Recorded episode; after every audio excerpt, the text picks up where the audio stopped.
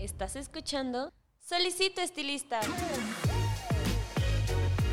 Un podcast creado por Alto Peinado. Un espacio donde se cortarán y peinarán ideas de belleza. Bienvenido. Pase y tome asiento.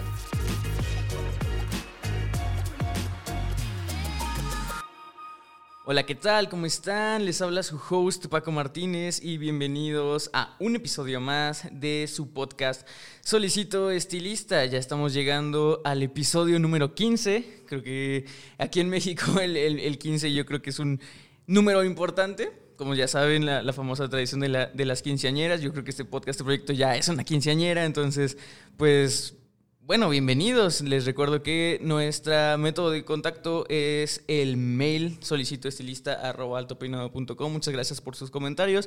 Muchas gracias por seguirnos en Spotify y en todas las plataformas de streaming que tenemos. Y bueno, vamos a empezar con el tema de hoy. Yo creo que es un tema muy humano, muy bonito, de esos temas que nos van a tocar a todos el corazón y que en vísperas de estos tiempos considero yo que es un tema bastante importante.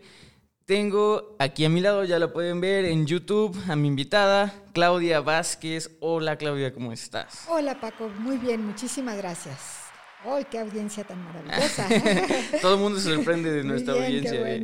Estamos guardando la sana distancia con ellos. Eh, ok, Claudia, fuera del aire, me comentaste que eres coach ontológica, la cual es un título que a mí me llama la atención porque no sé a qué se refiere eh, el término ontológico, entonces, ¿por qué no me iluminas, por favor? Ok, claro que sí, Paco, con muchísimo gusto. Pues mira, el término ontológico está relacionado con la parte del ser, del ser desde lo que es el alma, la persona, el pensamiento.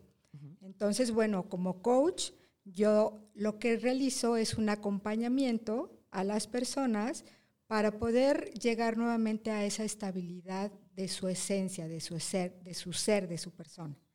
En eso consistiría el coach ontológico.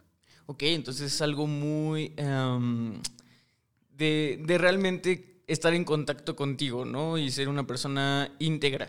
Exactamente, exactamente. Al ser desde el ser, pues hablamos ahí de una estabilidad, de un equilibrio emocional en donde tú vas a estar encaminado a lo que realmente quieres y quitarnos de la mente, quitarnos de nuestro comportamiento, de nuestra conducta, pues todo aquello que nos ha venido incomodando, todas aquellas ah, también creencias que de alguna manera nos han ido limitando en el desarrollo de nuestro camino. Ok, me parece perfecto. ¿Y me podrías comentar cómo inicias? Claro que sí. Mira, yo empecé en el camino del desarrollo humano, eh, será 12 años atrás, derivado de experiencias personales que tuve en donde no me encontraba yo, estaba totalmente triste, totalmente decepcionada, totalmente angustiada, neurótica, toda emoción que te puedas este, imaginar, yo las tenía. Eh, a raíz de ello empecé a trabajar en, en mi persona, eh, primero con terapias psicológicas. Me emocionó y me encantó la manera en que fui superando mi situación. Posteriormente eh, tomé diferentes diplomados de desarrollo humano. Eh, llegué a tomar la certificación internacional de coach ontológico. he tomado también cursos de programación neurolingüística. Y bueno, finalmente de cinco años para acá es una pasión que he encontrado en el aspecto humano. Eh, he tenido la oportunidad de hacer conferencias, compartir con personas y siempre es muy gratificante los resultados que se obtienen. Toda esta parte humana que hoy me llena, hoy me embarga, hoy me enamora, es fascinante. Pero déjame decirte que también tengo mi parte muy cuadrada, porque de primera profesión soy contador público, ya desde hace 30 años, ejerciendo también hoy día la profesión. Y bueno, he encontrado lo que yo llamo en mi vida un equilibrio perfecto. Sí, y de hecho me encanta mucho eh, esta palabra que utilizas, que es desarrollo humano, ¿no? Creo que eh, vale la pena un poco enfatizar eso, porque creo que en mi lógica, eh, al ser humano ya eres en tu totalidad, y al decir desarrollo humano para mí crea algo suena, ¿no? O sea, como por qué deberías desarrollar algo que ya eres, ¿no? ¿Podrías explicarme un poco a qué se refiere con el desarrollo humano? Claro que sí. Mira, el término estaría enfocado a que siempre, siempre, siempre tenemos la oportunidad de ser, de ser mejores personas en todos los aspectos, ¿no? Eh, algo que nos, yo siempre doy el ejemplo de que cuando nosotros nacemos somos un diamante puro, un diamante hermoso. Si tú traes a tu mente un bebé, un bebé es la ternura, la ingenuidad, el amor, con una sonrisa te derrites, todo es maravilloso. Conforme vamos creciendo y desde el primer contacto que vamos teniendo con los papás, con los abuelitos, con los hermanos, vamos creciendo, con los compañeros de escuela, los profesores, etcétera, siempre nos van poniendo limitaciones. Ah, te vas a caer. Ay, no hagas eso. Niño, quédate quieto. Y todo esto va transformando esa espontaneidad de lo que es la hermosura de un niño, porque nos van creando entonces o nos van imputando creencias limitantes. Ah, no puedo ir por lo que quiero porque es malo. Ah, no, no puedo eh, jugar a tal cosa porque es malo. Ah, no puedo subirme a la mesa porque es malo. Entonces, todo ese diamante maravilloso que éramos, conforme vamos creciendo, nos vamos eh, convirtiendo en muchas ocasiones en personas con baja autoestima, en personas que ni siquiera nos conocemos, con falta de autoconocimiento, personas que no nos atrevemos a ir por lo que realmente queremos como objetivos, personas que nos limitamos a quedarnos callados ante una situación incómoda o a lo mejor ante una propuesta de que nosotros vemos éxito en el resultado y nos limitamos. Entonces, por eso yo hablo del desarrollo humano, en recuperarte como persona. Si fuiste alguna vez en tu vida ese diamante hermoso y hoy nos hemos convertido en un carbón oscuro, pues entonces vamos a empezar a quitar todo ese cochambre, toda esa eh, suciedad que hemos ido adoptando a través de las creencias que nos hemos formando para volver a ser esas personas libres, ese diamante lleno de amor, lleno de espontaneidad, de ir por lo que queremos. A eso me refiero. No, y me parece, creo que es un acto que yo creo que todo mundo debería de tener como a medida de introspección, porque sí, a veces vamos por la vida pensando, como yo te decía, que somos, ya somos, ya somos así, y la verdad es que tal vez por ahí tenemos algo rezagado que dejó huella, ¿no? Eh, me imagino que todo esto lleva un proceso, ¿no? Eh, no es algo que de la noche a la mañana se pueda obtener tan sencillo, pero justamente creo que debe de haber, como tú decías, un balance eh, de que por ciertos ratos debemos de desapegarnos de eso. Aunque estemos en nuestro proceso, tenemos que desapegarnos porque, y ya entrando al tema del episodio, hay que mantener una actitud positiva. Eh, al momento de brindar. Recordemos que este podcast va dirigido en su totalidad a los profesionistas del área de belleza. Entonces me gustaría eh, empezar para preguntarte si ya has tenido dentro de tus clientes, dentro de, tu dinámica, acercamiento con empresas que se, dediquen a dar servicios.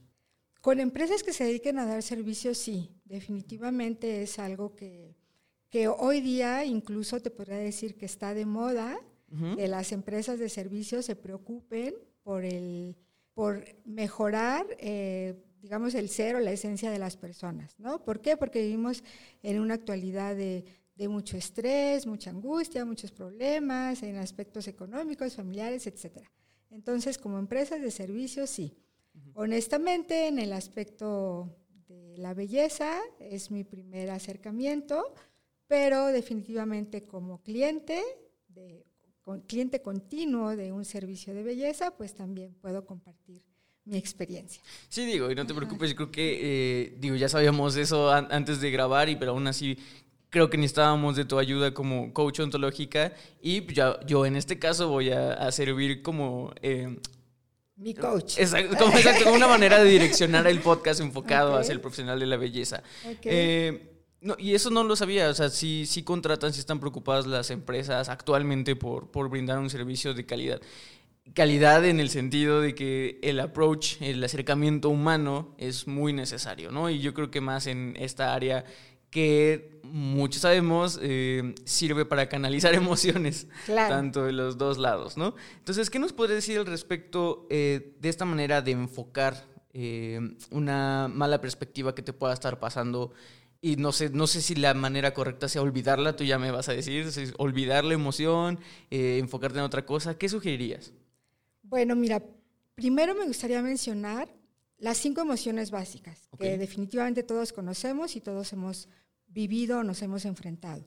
Está la alegría, la tristeza, el miedo, la ira y la sorpresa. Quitando a un lado lo que es la alegría, todo lo que es tristeza, ira, miedo y sorpresa, pues son situaciones a las que nos enfrentamos y que de pronto nos sacan de nuestra estabilidad, ¿no? El estar muy enojado, el estar muy triste, nos, nos llevan a dejar de estar concentrados o enfocados en lo que realmente queremos. Yo siempre digo, cuando uno percibe estas emociones, es padrísimo y agradecelas. ¿Por qué? Porque el, el estar viviendo estas emociones nos hace recordar, en primer lugar, que somos seres humanos, porque somos los únicos que las tenemos. Y en segundo lugar, pues que estamos vivos. Entonces, eso es padrísimo, vive tu emoción, pero lo importante es qué vas a hacer con esa emoción. Porque el problema viene cuando yo tengo miedo y entonces me quedo estancada en ese miedo. O estoy enojada y me siento y me quedo estancada en ese enojo. Si yo viví una situación personal en casa, tuve un problema con, llámese el esposo, llámese los hijos, con quien tú quieras, y posteriormente yo me llevo ese problema al trabajo, pues entonces voy a generar un problema adicional. Y algo que podía quedarse en una sola situación, que entonces ahí lo que sería es seleccionar el momento adecuado para entonces llegar a solucionar ese problema con la pareja o con los hijos, entonces lo que estoy haciendo es un conflicto más grande. ¿Por qué? Porque me lo llevo al trabajo, el trabajo yo debo de tener cierta actitud profesional y por irme cargando con ese problema, entonces esa actitud profesional se ve afectada, se ve dañada, porque voy a afectar entonces un entorno que es eh, la imagen que yo voy a dar ante mis jefes del servicio que estoy dando, la imagen que voy a dar ante mis compañeros, por a lo mejor la parte eh, que vaya yo enojada, que vaya gruñona, que vaya este, discutiendo sobre todo. Y lo más importante, voy a dañar la imagen con mis clientes, que hablando del campo del salón de belleza o hablando del campo de, las de barbería, pues una persona va ahí con objeto de tener eh, una gratificación en su, en su belleza, en su persona. Uno va con la idea de voy a cortarme el cabello, voy a teñirme el cabello, o voy a afinarme la barba, no sé, o voy a un masaje, al servicio que tú vayas, porque ese servicio uno va con la idea de que le va a sentir, le va a hacerse sentir mejor en su apariencia, en su imagen. Y si uno va y entonces recibe un maltrato, recibe a lo mejor hasta de repente este, eh, lavado con agua fría porque la otra persona está medio despistada, pues entonces en lugar de que sea gratificante, pues va a ser estresante. Entonces el cliente en esos casos pues tampoco va a regresar o, o la recomendación que va a ser del negocio pues tampoco va a ser la más apropiada. Entonces, sí, perdón. No, no, continúa. Ah, bueno, regresando a, la actitud o a las emociones, yo, yo insisto, las emociones es padrísimo sentirlas, vivirlas, pero en ese vivir tienes que sacar la emoción, porque no se vale irla cargando, por todas las consecuencias que puede llevar consigo. ¿no? Sí, y claro, de hecho justamente me iba a regresar al tema de las emociones, otra que decías, eh, de las cinco emociones, me remonto mucho a la película de Pixar de Inside Out, ¿no? Intensamente, exacto, Es maravillosa para, para este tema, esa película. Y hablan, exacto, y creo que es una manera muy sencilla de explicarlo, ¿no? Porque vemos justamente en esta película como con esas cinco emociones, al mezclarlas se van generando nuevas, ¿no? Entonces de esas cinco pueden salir muchas. Y creo que aquí es a lo que quería entrar. Yo he visto y está muy en boga el tema de responsabilidad afectiva, que es hacerte cargo de tus propios sentimientos, ¿no? Pero también hemos encontrado mucha gente que realmente no sabe identificar, ¿no? Decimos que es muy sencillo porque hay cinco, pero como te, explicaba, al fusionarlas, pues se pueden encontrar más, ¿no? Eh, ¿Qué le dirías a esta gente que, y lo, vemos muy común, es que llegan y están de malas y le dices, ¿qué tienes? No sé, no sé, no sé qué siento, ¿no? ¿Cómo no vas a saber qué sientes, no? Si, si tú mismo no sabes qué sientes, ¿cómo una persona ajena va a saberlo, ¿no? Entonces, ¿qué recomiendas, qué ejercicios recomiendas para saber o identificar qué, qué es lo que sientes? No suena chistoso, pero sí pasa. Claro. Mira, aquí podemos entrar a otros temas. Eh, yo te diría, lo primero es dependiendo de la intensidad que tú tengas en esa emoción, si ya se ha vuelto una constante y sigues sin descubrir qué es lo que lo está originando, pues entonces es momento de que te acerques a solicitar ayuda. Para esto pues está la parte de la psicología. Hoy día déjame comentarte que yo estoy en desarrollo de la licenciatura de, psicología también.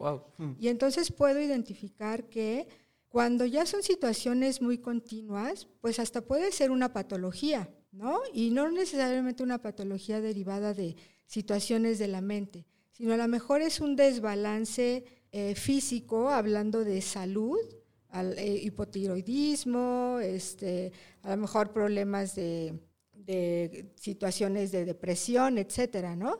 Entonces, bueno, eh, lo primero sería buscar ayuda. Insisto, la ayuda puede ser acércate a un psicólogo, acércate a un terapeuta, acércate a tu coach, aquí estoy yo. Ah.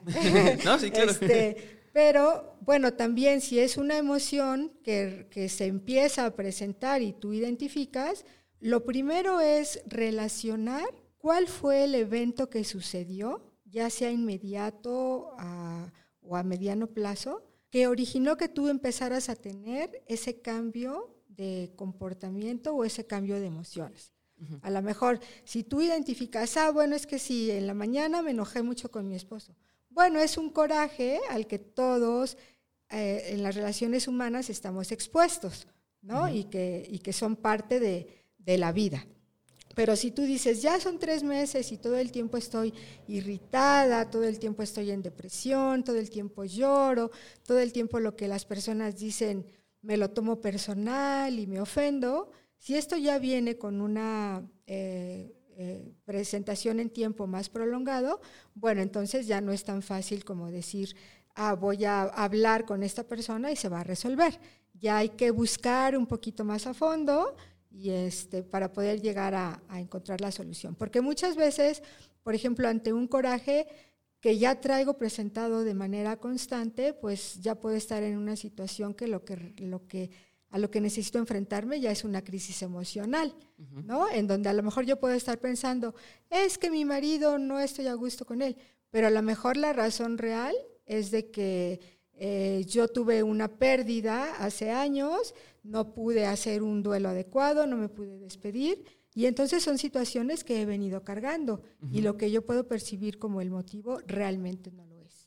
Y yo creo que ese es un ejercicio que independientemente si estás en un área de servicio no lo deberías de hacer, ¿no? Porque vuelvo a lo mismo, a veces pensamos que ya somos, ¿no? Que ya estamos y, y pues no, la verdad es que hay cosas que nos afectan y generalmente siempre nos damos con la última cosa que, como bien dicen, derramó el vaso, ¿no? Entonces a eso lo enfocamos mucho. Y también creo, y también te quería preguntar, que debe de haber ciertas señales de alerta, ¿no? O sea, yo creo que si ves que tienes constantes problemas con el equipo de trabajo, en el salón de belleza, si ves que realmente no te acoplas, muchas veces, eh, y te lo digo por experiencia, em, refiriéndome a esto de la responsabilidad efectiva, traspasamos esa energía a los otros, ¿no? Decimos, bueno, es que tal vez no es, soy yo el que tiene el problema, sino son ellos, ¿no? Decimos, no, es que ustedes son los que tienen el problema conmigo, ustedes son los intolerantes. Y muchas veces la realidad de las cosas es que el problema viene de nosotros, ¿no? Y, no hay una señal de alerta, hay varias que te dicen, oye, pues es que no seas así, o, o ves que un compañero, un colaborador se quejó ya con el dueño de ti, y vuelvo a lo mismo, dicen, ah, es que me tienes envidia. Mm, la realidad de las cosas que tal vez no sea así, sea uno, ¿no? ¿Qué, señales crees que deberíamos estar al pendiente para evitar eso? Mira, yo creo que más que señales sería invitar a que nos empecemos a ser responsables, porque siempre lo que estamos haciendo es buscar el origen del conflicto en, los, en las demás personas. Lo que tú mencionabas ahorita. Ah, es que son los compañeros los que son tóxicos. bueno, ¿y yo cómo soy? ¿No? Porque déjame decirte, Paco, que la actitud profesional o actitud personal es una decisión propia. Ajá. Y la actitud o puede ser positiva o puede ser negativa. No hay medias tintas, así como cuando se dice, ¿estás o no embarazado? Medio estoy, no. O sea, o estás o no estás. Es lo mismo con la actitud. Yo soy una persona, pues decido ser una persona positiva o decido ser una persona negativa. A veces las cosas no surgen en el, en el trabajo conforme uno quisiera. A veces los clientes no son los que uno esperaría.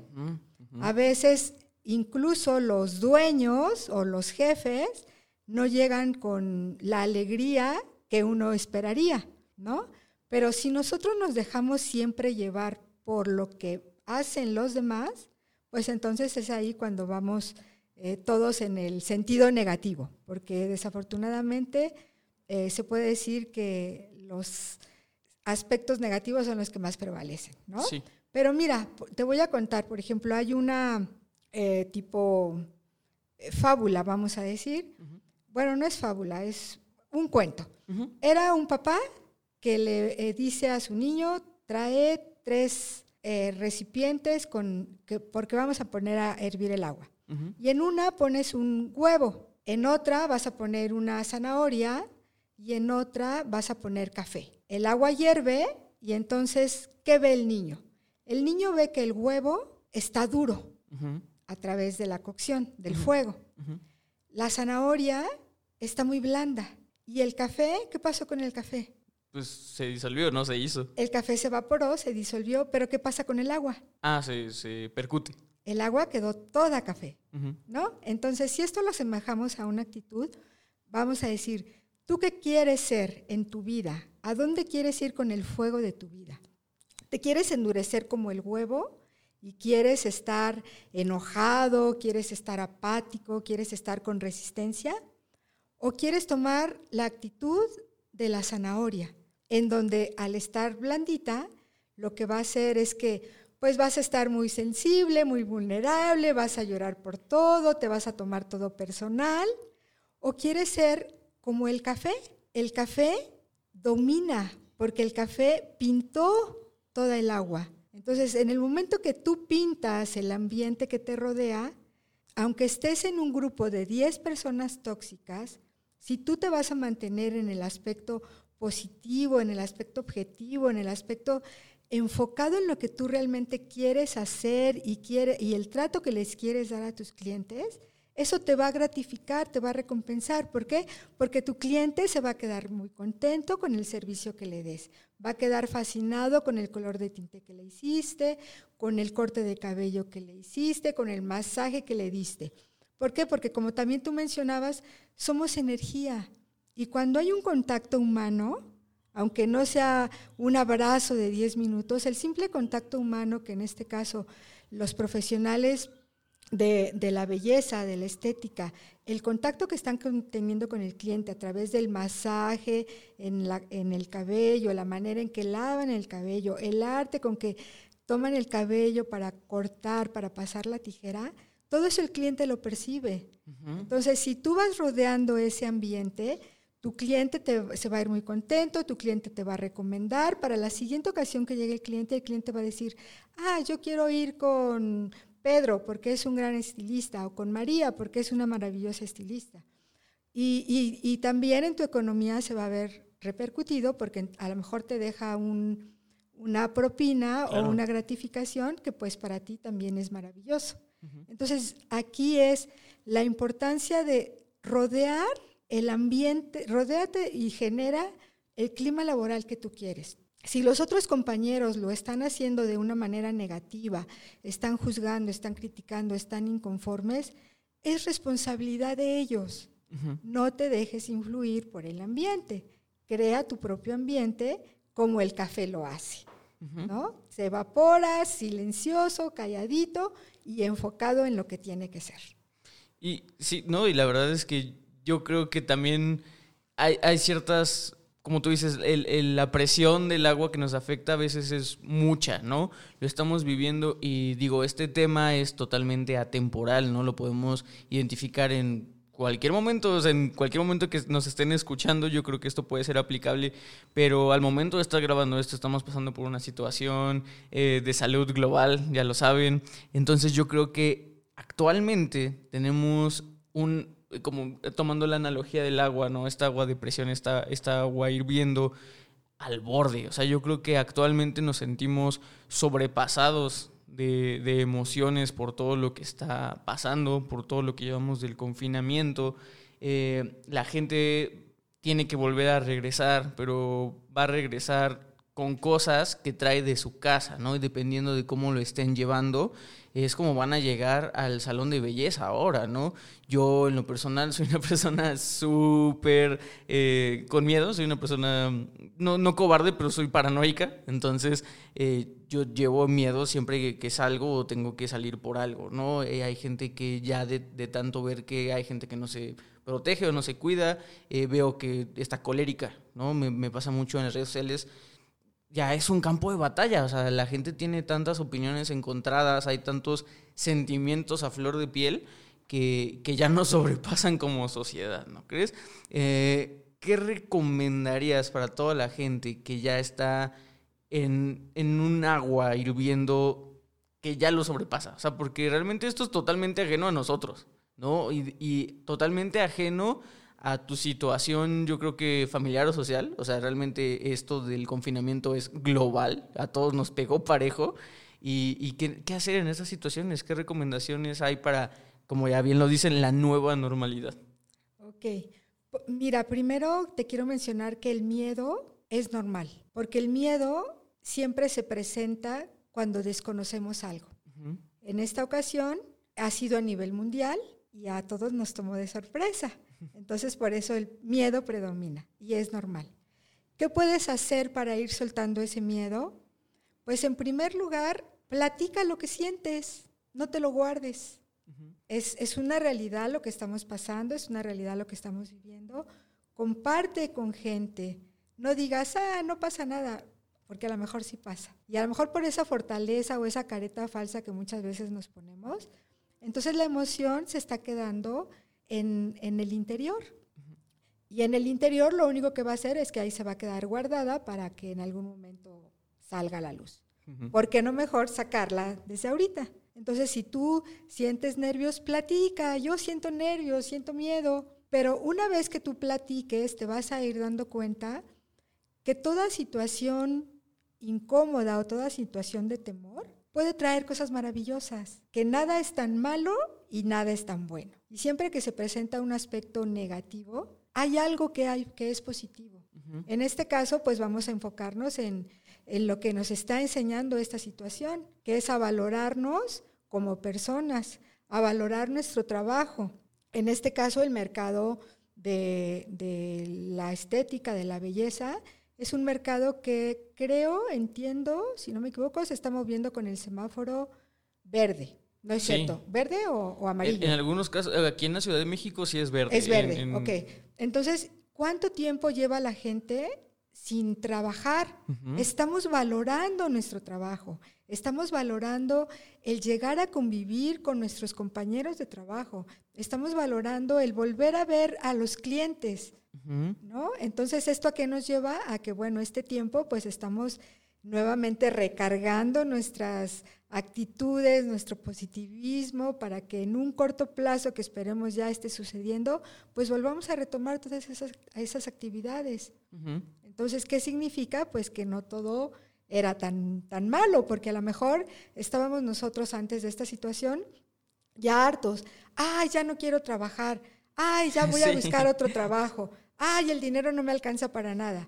Hoy día rogamos y agradecemos por regresar a ese lugar. Sí. Entonces ha sido un espacio también pues de, valoración. Y el llegar a platicar todos esos sentimientos de miedo, nervio, confusión que tienes, te van haciendo ver con el tiempo que hay cosas muy maravillosas. Sí, y nuevamente creo que es algo muy importante que todo mundo ajeno a lo que haga debería de hacer, porque considero yo que el, eh, en general la sociedad mexicana y por eso está tan de moda el tema de responsabilidad afectiva. Nos, a nosotros hubo una generación que se inculcó a reprimir sus sentimientos. y, y, lo podemos ver en abuelitos, papás, que, oye, me siento mal. Mm, no, haciendo otra cosa se te pasa, ¿no? Oye, me siento triste. No, eso no existe, ¿no? Lo que te pasa es que no estás trabajando, ¿no? Lo que pasa es que no estás enfocado, ¿no? Y cuántas veces no cedimos a otras cosas, a otras actitudes, nuestros sentimientos. Realmente creo yo que el mexicano en general jamás ha sabido realmente aceptar eh, que tiene sentimientos, ¿no? O sea, es algo que es chistoso, pero nos pasó. Y digo, yo soy de una generación, tú eres de otra, no sé cómo tú lo hayas vivido, supongo que todavía está más fuerte. ¿Cómo rompiste esos paradigmas? Porque yo creo que la gente lo trae muy allegado a ellos, de decir eh, o de minimizar los sentimientos, incluso como tú decías, callarlos, ¿no? O sea, esta, esta idea de que no debes de hablar de eso, ¿no? El, estigma del psicólogo, como decía, no, es que va a terapia, ¿no? Y hay, un chiste de que ahora los millennials así como de, sí, sí, sí, tengo a mi psicólogo, a mi psiquiatra, a mi coach, ¿no? Y lo dicen hasta con orgullo porque eh, ya para ellos ya es como decir, wow, está invirtiendo en él, ¿no? Exacto, sí, porque realmente es una inversión, o sea, uno invierte a lo mejor en, en unos zapatos de la mejor marca que quieras, pero ¿por qué no invertir entonces en tu persona? Eso es maravilloso.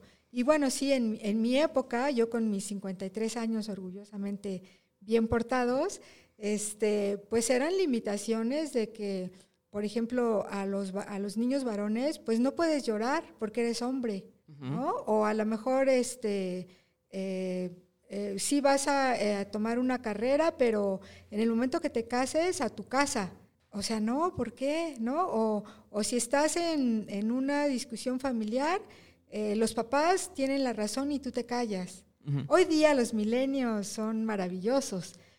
¿Dónde, ¿Por qué? Porque ahora externan lo que realmente están pensando. Ahora hay un pensamiento crítico que se maneja. Las cosas no se aceptan porque se dicen, las cosas se analizan y se procesan y tienes la libertad de externar tu opinión, por eso es un pensamiento crítico, ¿no?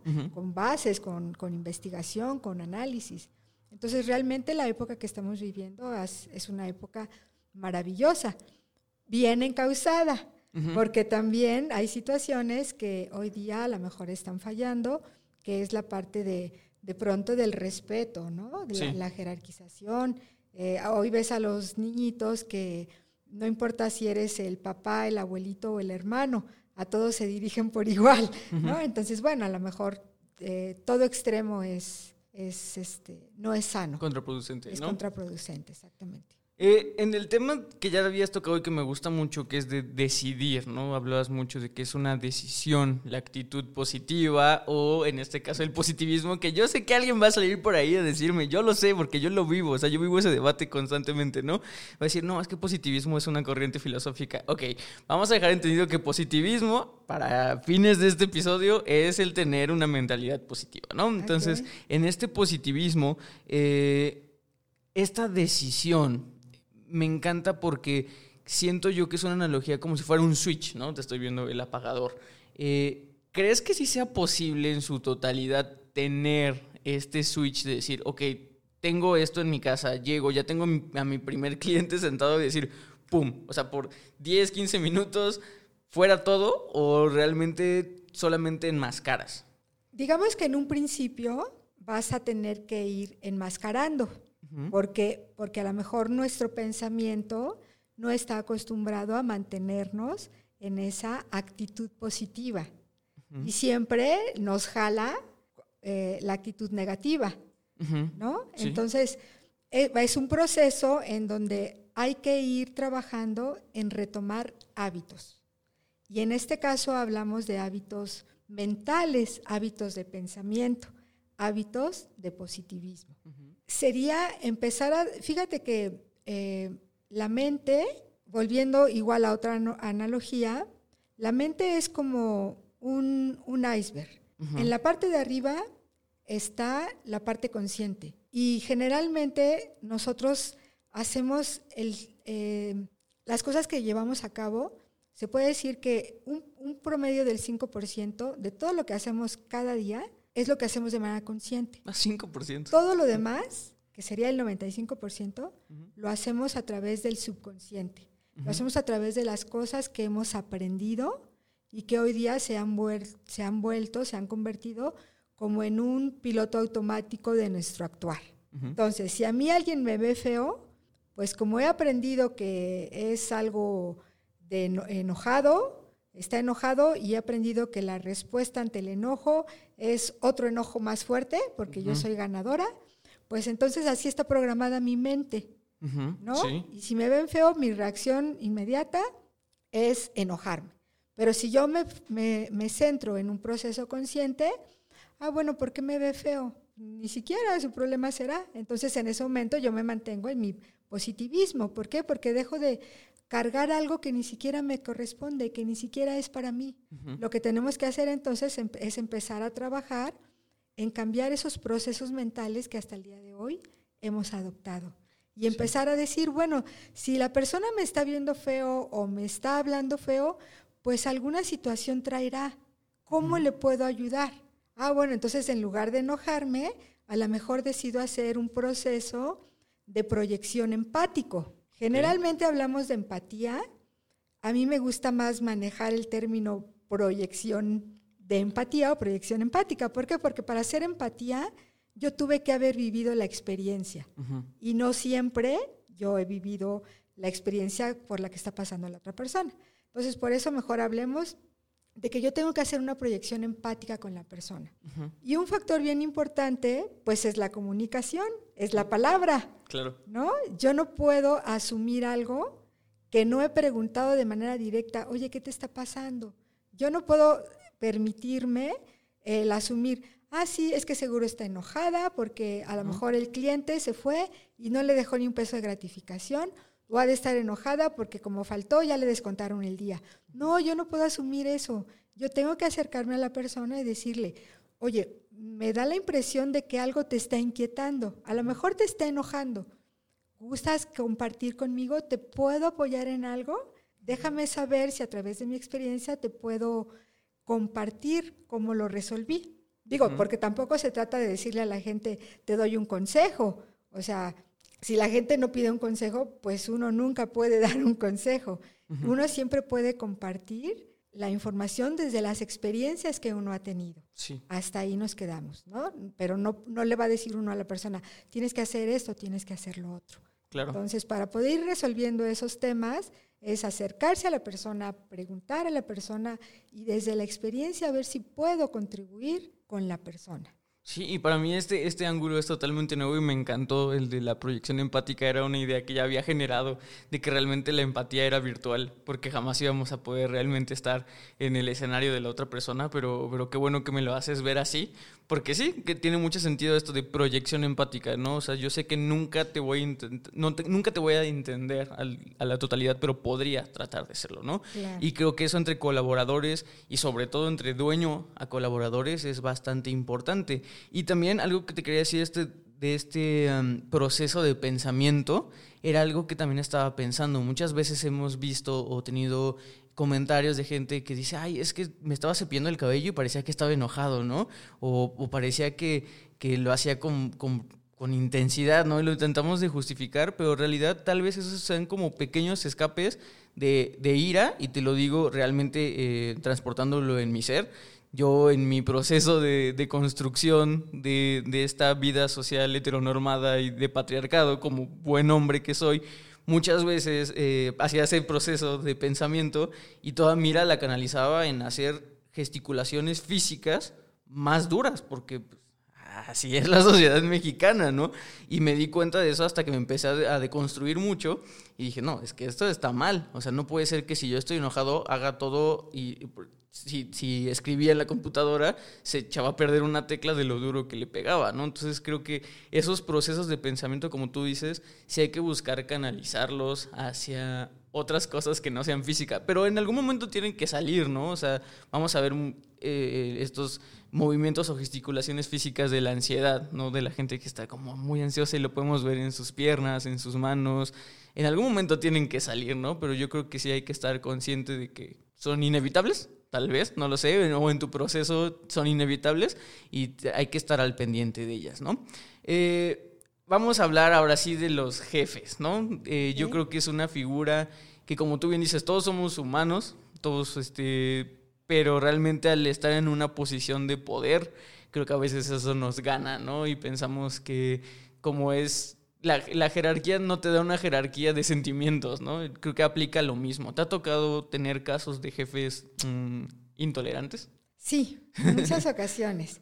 En muchas ocasiones, y, es muy difícil enfrentar esa situación, porque un jefe, pues es la máxima jerarquía. Y siempre como máxima jerarquía, pues tienes que ir bajando, ahora sí que en cascada. Si el jefe es un jefe intolerante, es un jefe grosero, es un jefe apático, entonces, ¿cómo espera que la gente de abajo tenga un comportamiento de cooperación, tenga un comportamiento de tranquilidad, un comportamiento de positivismo? Lo que ese jefe está consiguiendo es tener colaboradores estresados. Sí. ¿No? Y al haber colaboradores estresados, pues en consecuencia va a ser clientes insatisfechos. En muchos negocios se dice, lo más importante es el cliente. El cliente tiene la razón. Es, el, es el, eh, eh, lo más valioso de la empresa. Yo aquí también difiero un poco. En mi opinión, lo más importante de una empresa son los colaboradores. Porque cuando tú tienes colaboradores felices, colaboradores que están disfrutando lo que hacen, se, sienten en una, digamos, en, pasión de lo que están realizando, entonces el colaborador por ende va a transmitir ese servicio, esa calidad de servicio a los clientes. Y en consecuencia vas a tener clientes satisfechos. Y los clientes satisfechos pues te van a recomendar con más clientes tu empresa va a crecer, tu salón de belleza va a crecer, tu, barbería va a crecer. Si tú tienes al trabajador asustado, aplastado con tus regaños, este, vas a tener eh, empleados estresados y por tanto el cliente pues igual tampoco regresa. Justo, o sea, creo que eh, la parte del servicio y de la calidad del servicio eh, que sea positivo. Y, por decir positivo, a veces, y quiero, hacer una aclaración, no nos referimos a estar como, como si fuera una empresa de niños, ¿no? Es que yo pienso positivo y mi imagen es como todo, todo mundo utópico y, qué bonito el mundo es. Y no, o sea, realmente no, o sea, realmente es simplemente... Eh, ser óptimo, ser yo creo que asertivo, ¿no? Hay que buscar, como tú decías desde el principio, un balance porque yo creo que también se vería muy forzado si todo el tiempo estás como de, hola, bienvenidos a tal. O sea, no. Eh, creo, creo yo que sí, como tú dices, eh, la, la actitud del jefe y sobre todo en el giro del estilismo pega mucho, porque realmente a diferencia de una transnacional o multinacional, la jerarquía solamente a lo mucho son de dos pasos, o sea, es el dueño y los colaboradores. Eh, pocas barberías o pocas estéticas considero yo que tienen como otro nivel, a lo mejor los, eh, los ayudantes o los auxiliares, pero realmente eh, el proceso que duran ahí no son de tres meses, entonces como para considerarlo otro escalón de jerarquía, tal vez no. Entonces, sí, tú lo dices, y hay, hay estéticas que solamente son el dueño y dos colaboradores más, ¿no? Así de chiquitas. Entonces, creo que sí tiene una parte fundamental en la belleza el tú como dueño, cómo te proyectes ante las personas, ¿no?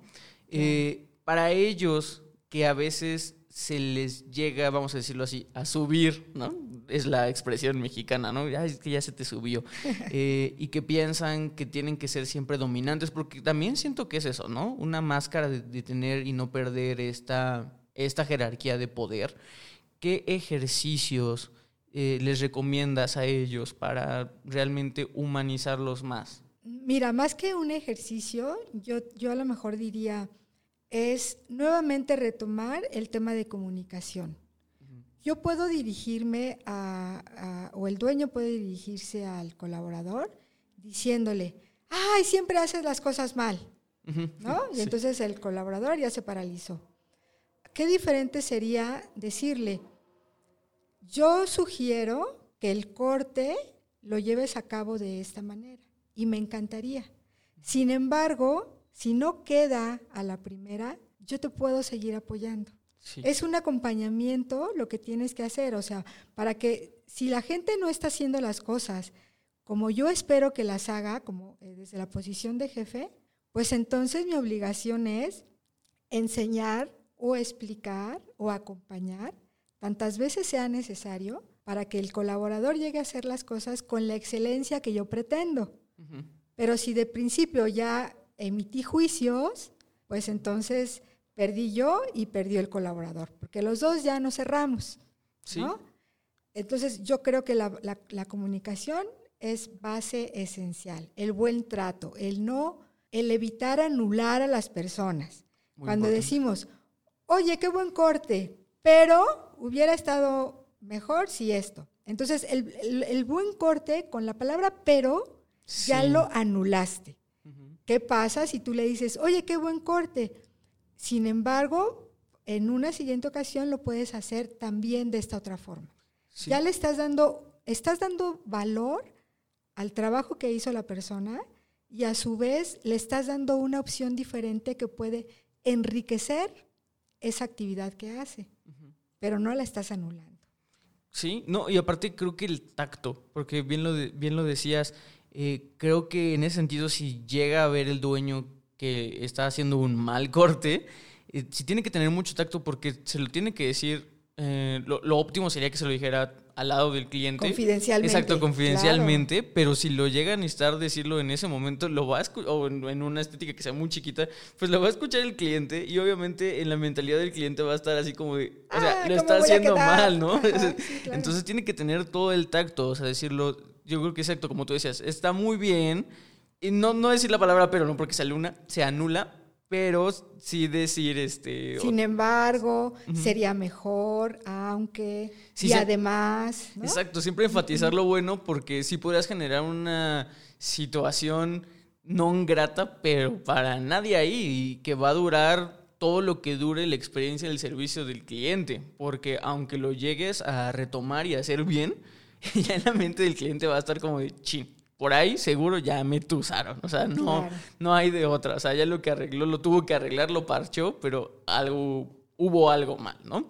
Eh, y hablando ahora, un brevario pequeño dentro de esta cápsula grande, ¿qué hay también de recibir, ahora sí, de recibir el servicio? Porque ya hablamos del dueño, ya hablamos de los colaboradores, ya hablamos en su totalidad del giro. Pero creo que también hay que, para la gente que va a estar en la silla, porque todo mundo en algún momento vamos a necesitar un corte y todo mundo, por más profesionales que seamos, vamos a tener que tener la ayuda de un profesional en algún punto.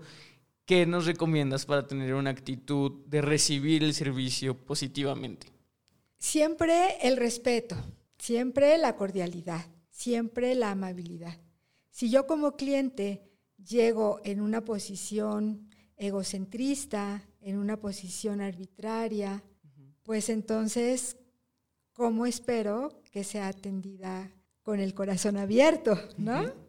Siempre yo creo que es esencial el, el tener, el conservar en todos los niveles, llámese cliente, llámese colaborador, llámese jefe, el aspecto de entender que todos somos seres humanos, que todos tenemos eh, situaciones que nos hacen ver que no somos perfectos, que todos merecemos un respeto y que ese respeto que yo merezco termina donde empieza el respeto de los demás. Siempre mantenernos en una situación de humildad, en el aspecto de reconocernos que al final todos somos iguales, somos cuerpo en materia. Todas las posesiones que yo pueda tener o que pueda carecer dejan de tener valor al vernos en el aspecto humano. Y yo creo que eso es lo que tanto para clientes como para todas las jerarquías es esencial. Sí, claro, porque pasa mucho, ¿no? Todo, hemos, todo el mundo hemos visto ese escenario donde hay una clienta reclamando o pidiendo al gerente, ¿no? Es muy clásico. Comunícame con tu gerente y, y cuando llega solamente hay reclamos y a veces no entienden que las personas están ahí para servir. O sea que realmente cualquier, yo creo que trabajo, si te pones o tiene una parte de servicio porque realmente te pones a la disposición de, tu cliente, ¿no? Claro. Y a veces el cliente se siente empoderado por esta situación, ¿no? Y siempre dicen, es que el cliente tiene la razón. Ok, sí, pero también el cliente debería de tener una responsabilidad afectiva con lo que siente y entender que todos los Claro. trabajos tienen problemas, ¿no? Ha- Hay, un- hay una línea muy delgada entre el servir y el servilismo. Ujú, Entonces, cuando te someten a un servilismo, pues eres un ser humano que siente. ujú. Y es donde dices, no, yo estoy aquí para darte un servicio de calidad y lo voy a hacer desde lo mejor que puedo y desde lo mejor que, que- que conozco mi profesión. Pero de ahí a que me pisotees, pues tampoco. Sí. ¿no? Eh, o sea, es lo veas de arriba hacia abajo, jefe a colaborador, o lo veas de cliente a colaborador, o de colaborador a ambos canales, ¿no? Siempre es cuidar esas, esas formas, esos fondos, esa importancia. Sí, sí, exacto. Y yo creo que justamente así y entendiéndolo de esa manera se va a lograr una armonía, por decirlo de, de cierta Exacto. manera, una armonía en el servicio y el servicio íntegro, ¿no? Desde que entran, si todo el mundo tenemos siempre esta actitud positiva o de positivismo, pues vamos a poder llegar a algo, algo que a todo mundo nos favorezca y, como siempre lo he dicho, esa experiencia, ya también tú lo mencionaste, Clau, eh, va a ser que va a ser rentable, porque al final la gente va a querer regresar siempre con nosotros, ¿no? Claro.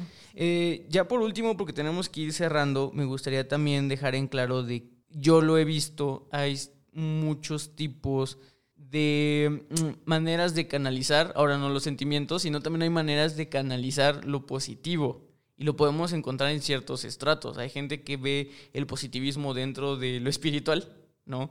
Hay gente que ve el positivismo dentro de la gente más cuadrada, dentro del orden, del administrativo.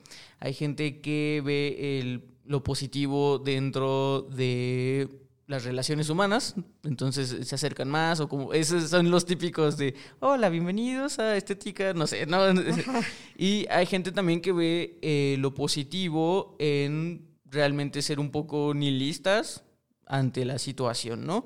¿Qué recomiendas para, para cada persona y decirles que cualquier vía esté correcta? Eso es lo que quiero pensar. ¿Cualquier vía del positivismo está correcta o debe de haber una que tal vez sea tóxica? Yo creo que lo realmente importante es la congruencia. Eh, cuando nosotros pensamos, hablamos y sentimos en la misma línea, que estamos en la misma sintonía, pues las cosas fluyen con naturalidad, ¿no? Es el, el aspecto que tú pones, ah, no es el mundo feliz, no, no es el mundo feliz, es una realidad lo que vivimos y nos enfrentamos a, a todas las emociones. Pero insisto, lo importante es saber qué hacemos con esas emociones. Y en este caso me gustaría compartirte, si tenemos tiempo, Sí, otra, sí, no, claro, claro. otra analogía. Era un señor, vamos a llamarle el señor Cicerón, que tenía un caballo. Y era un hermoso caballo, un caballo de esos de pura sangre. Y una vez el caballo se fue. Entonces toda la comunidad le decía, ay, don Cicerón, qué tragedia tan grande, su caballo se fue. Y entonces la respuesta de él era, puede ser que sea una desgracia, o tal vez puede ser que sea una bendición. A los dos días el caballo regresa, pero no regresa solo, regresa acompañado de otro caballo, pura sangre, pero, pero un caballo, digamos, eh, un poco violento, todavía no, no bien amaestrado. Ay, don Cicerón, qué padre, ya regresó su caballo y ahora trae otro y también está hermoso. Y la respuesta de él siempre puede ser que sea una desgracia o puede ser que sea una bendición. A la semana, el señor Cicerón tiene un hijo, un hijo adolescente, 15, 16 años, y ama a los caballos y papá, yo voy a amaestrar al caballo. Y entonces, en, en este caso, pues eh, hablamos de un caballo violento, una patada y el niño sale volando, ¿no? Y nuevamente la comunidad, ay, Cicerón, don Cicerón, eh, qué lástima, su hijo está fracturado por este caballo. Y el Señor siempre puede ser que sea una desgracia o puede ser que sea una bendición. A las, al mes llega una guerra, una violencia muy fuerte en la comunidad. Y entonces pasan a hacer una selección de todos los jóvenes menores eh, de 18 años para llevarlos a que apoyen a, a combatir esta guerra, esta violencia. Y el hijo de don Cicerón pues no pudo ir porque tenía un pie fracturado. Y entonces, ay, don Cicerón, nos, nos dejaron, eh, se llevaron a todos nuestros hijos, usted, usted sí es el único que cuenta con su hijo.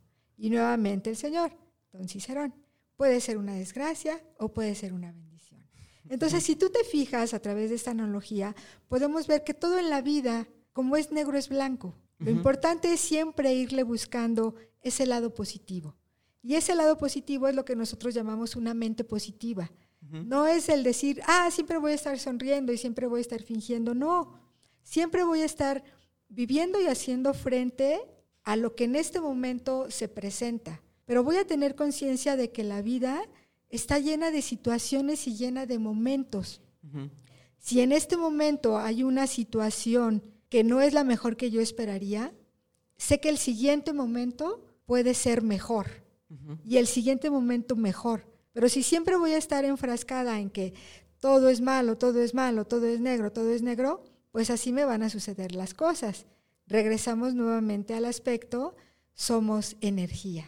Y lo que tú, lo que tú, en lo que tú estás este, inmerso, es lo que se te va a seguir generando. Y es lo que llamamos pensamiento positivo, mente positiva, no un disfraz de la vida, sé congruente. Exacto. Sí, no, y eh, justamente con esta analogía de que todo es blanco o, negro, y, dependiendo del punto en el que lo veas, me recuerda mucho, no sé si hayas leído el libro y me voy a dar aquí el lujo de, recomendarlo. Eh, perdone usted, eh, podcast escucha, Así se llama el libro. Eh, pero es, de verdad es número uno vendido en todos lados. Es de Mark eh, Robson Johnson. Perdón usted el, apellido, no me acuerdo de, su apellido, señor autor. Pero se llama El sutil arte de que te importe un carajo. Así se llama. Así de simple. Así de simple. ¿Sí, lo has visto? Sí, sí, sí. Ese libro de verdad es recomendadísimo porque habla justamente de esto. Y te lleva desde el nihilismo de que si es blanco, si es negro, que no te importe. Y entonces mucha gente ahí llega, es el gancho, porque, ah, sí, me vale si es blanco y ser negro. Y de repente te va metiendo en más cosas, y más cosas, y más cosas, y te hace ver ciertas cosas. Y también habla de la decisión, de que tú decides cómo estar. Y al final encuentra esto. O sea, yo creo que, que esta analogía que acabas de decir es lo que al final del libro, de verdad, léanlo, vale mucho la pena. Eh, llega al punto de que sí, las cosas es blancas y negras, te puede no importar y eso está bien y es, un, es una etapa del pensamiento humano en que no te va a afectar, pero realmente la complejidad que existe en encontrar el balance de, lo bueno y malo y verlo como una totalidad o un ente nuevo que no afecte a ninguno de los dos lados, es, como dice, es algo muy complejo, es algo muy bello y es un estado estoico del pensamiento y creo que ese es el, lo que se debería de buscar al final, ¿no? Entonces, si lo quieren leer, se los recomiendo mucho. Maravilloso. Eh, antes de irnos, quisieras dar eh, una última, un, speech que te gustaría dar a, todas las personas y que no solamente se dan a los estilistas, sino a cualquier persona que esté trabajando en, en un giro de servicio y que sea como un ultimátum para que se animen a buscar este mentalidad positiva dentro de ellos. Pues sí, sería recupera ese diamante tan maravilloso que eres, porque así naciste. Entonces, recupérate, trabaja en tu no trabaja en tu persona, crece en tu persona. Date cuenta de que estamos vivos, estás vivo y eso es lo que tienes que valorar y disfrutar a cada instante. Y todo eso es como pues haciéndote responsable de tu vida.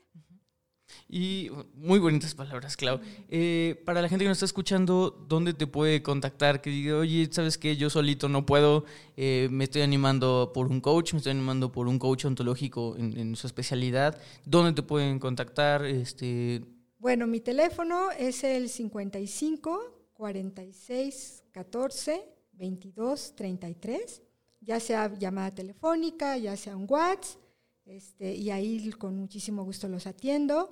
En correo electrónico, ahorita eh, es claudia.vázquez, con Z las dos, punto S, S de Salinas, arroba hotmail.com. Con ese mismo correo me pueden localizar, o con el número telefónico me pueden localizar en Facebook. Ahorita estamos haciendo pláticas semanales totalmente gratuitas, enfocadas a a un crecimiento personal. Tocamos temas de, desarrollo humano, tocamos temas de programación neurolingüística, tocamos aspectos también de meditación. Y ahorita, por esta situación que estamos viviendo, pues lo que tratamos es de aportar, de contribuir a que todos estemos más tranquilos o si no estamos tranquilos, pues que reconozcamos que no, estemos, que no estamos tranquilos y trabajemos en ese aspecto para estar cada vez mejor. Y pues es súper importante la labor que estás haciendo. Yo creo que todo el mundo lo tenemos que aprovechar. De verdad, si están escuchando esto el día que está saliendo, porque me imagino que, que no vas a durar mucho con estas pláticas en, en Facebook pasando esto. Correcto. Entonces, aprovechenlo. Creo que es una gran oportunidad. Qué bueno que están aquí primero que las otras personas que nos están escuchando en otros días. Eh, y, y pues bueno, busquen a Clau, acérquense a Clau y pues ¿Qué les digo? Eh, muchísimas gracias por estar con nosotros. Me pareció un, un episodio genial, eh, muy emotivo, como lo habíamos pro- prometido. Y espero que ustedes hayan divertido mucho con nosotros. Entonces, este, muchas gracias nuevamente. Al contrario, yo agradezco muchísimo, Paco, este foro, esta oportunidad y ha sido un, un verdadero honor y gracias a todo el profesional de, de la estética, la belleza y, y- y barberías y todo este grupo de personas maravillosas que cuando los vamos a visitar siempre nos... La idea es que salgamos con esa sonrisa de qué padre que vine. Exacto, y, pues nada, podcast escuchas, eh, muchísimas gracias por estar con nosotros. Recuerden que la belleza la hacen ustedes y de ustedes depende que sea de una manera positiva. Yo soy Paco Martínez, fui su host en este episodio. Hasta luego. Esto fue Solicito Estilista. Un podcast creado por Alto Peinado.